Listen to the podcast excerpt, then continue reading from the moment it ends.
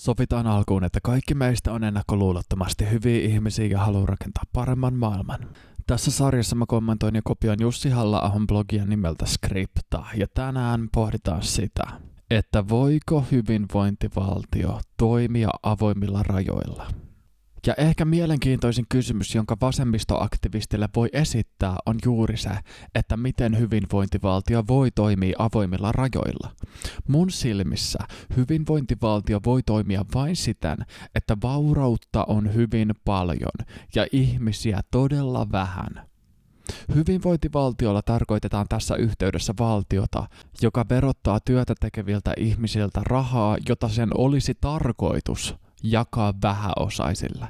Suomessa sitä rahaa jaetaan vähän minne sattuu, mutta puhutaan siitä myöhemmin, kun käsitellään Heikki Pursiaisen ja Elina Lepomäen materiaalia.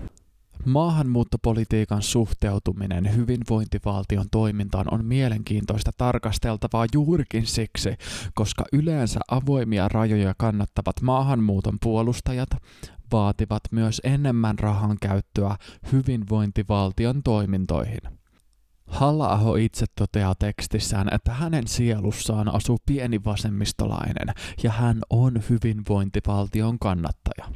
Tämä kannattaa muistaa silloin, kun Vasemmistoliiton ja SDPn edustajat pyrkivät maalaamaan Jussi Halla-ahosta kaappikokoomuslaista oikeista poliitikkoa. Ihmiset muuttavat maasta toiseen erilaisista syistä. Jotkut pakenevat vainoa ja sotaa, ja tällaisille maahanmuuttajille missä tahansa muualla oleminen on parempi kuin kotimaahan jääminen. Tällaisia muuttajia on liikkeellä olevasta väestöstä halla mukaan kuitenkin vain pieni osa, ja enemmistö lähtiöistä haluaa vain kivempaan paikkaan elämään elämäänsä. Erilaiset maat taas houkuttelevat erilaisia ihmisiä.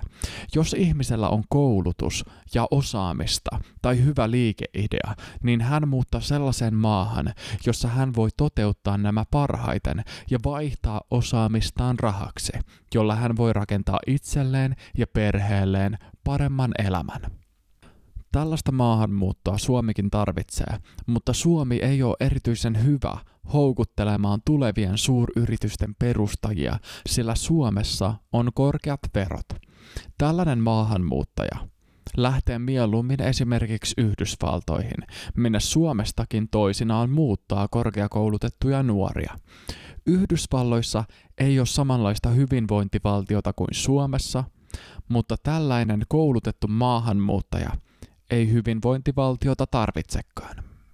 Suomen kaltaisessa pohjoismaisessa hyvinvointivaltiossa on taas runsaat sosiaalietuudet, mutta niiden kääntöpuolena on korkeat verot. Korkeat verot karkottaa osaavan työvoiman, mutta se myös houkuttelee sellaisia ihmisiä, jotka tarvitsevat runsaita sosiaalietuuksia, koska heillä ei ole kykyä tai halua työllistyä.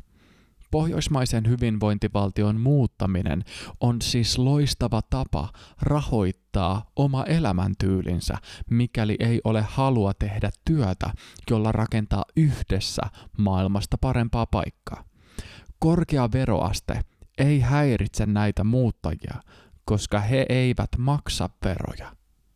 Suomen vaikeudet houkutella osaavaa työvoimaa perustuvat mitä suurimmissa määrin korkeisiin veroihin ja sääntelyyn, jotka molemmat hankaloittavat niiden ihmisten elämää, jotka haluavat perustaa yrityksen ja pitää huolta meidän kansantalouden keuhkoista. Tätä ei kuitenkaan haluta tunnustaa, mikäli ajetaan vasemmistolaista politiikkaa, joten selitykseksi kelpaa tällöin kurja ilmasto, vaikea kieli ja suomalaisten ahdasmielisyys ja rasistiset asenteet. Tämä ei halla mukaan ole pelkästään huono selitys, vaan myös tarpeeton.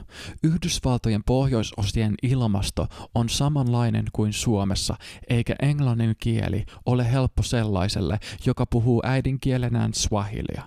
Silti New York houkuttelee osaakia ja Suomi ei. Joten ehkä Yhdysvaltojen houkuttelevuus oikeasti perustuu siihen, että siellä on mahdollisuus rikastua – omalla osaamisellaan.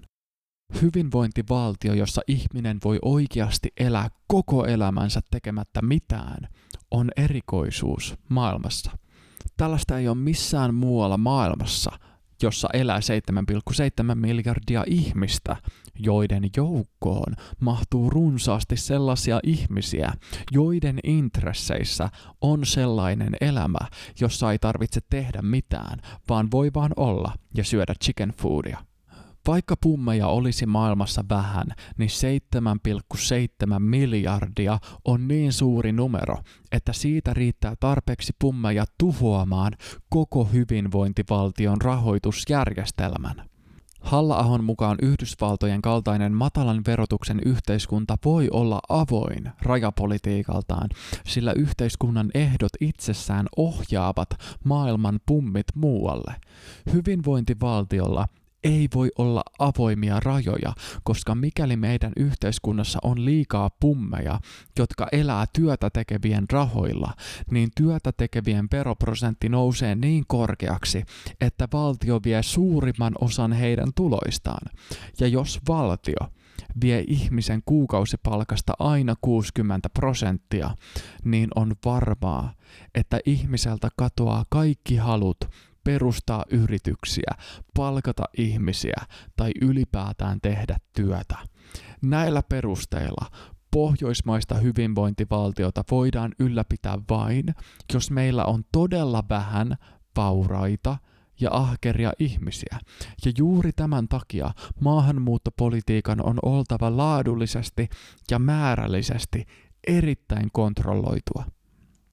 Halla-ahon mukaan Suomessa maahanmuutto on kontrolloitua määrällisesti, mutta ei laadullisesti.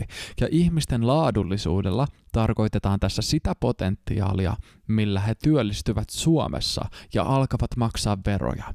Ja mikäli tällaista järjestelmää ylläpidetään kauan, niin veroaste nousee ensin sietämättömäksi, minkä jälkeen koko verotusjärjestelmä luhistuu.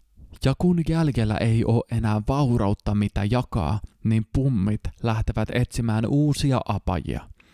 Tällaisesta romahduksesta kärsisivät kaikista eniten juuri he, jotka stereotyyppisesti kannattavat hyvinvointivaltiota ja elävät verorahoista, eli vihervasemmistolaiset, taiteilijat ja akateemiset humanistit. Ja viimeistään tällöin heillekin selviää se, että raha tulee jostakin muualta kuin pankkiautomaatista.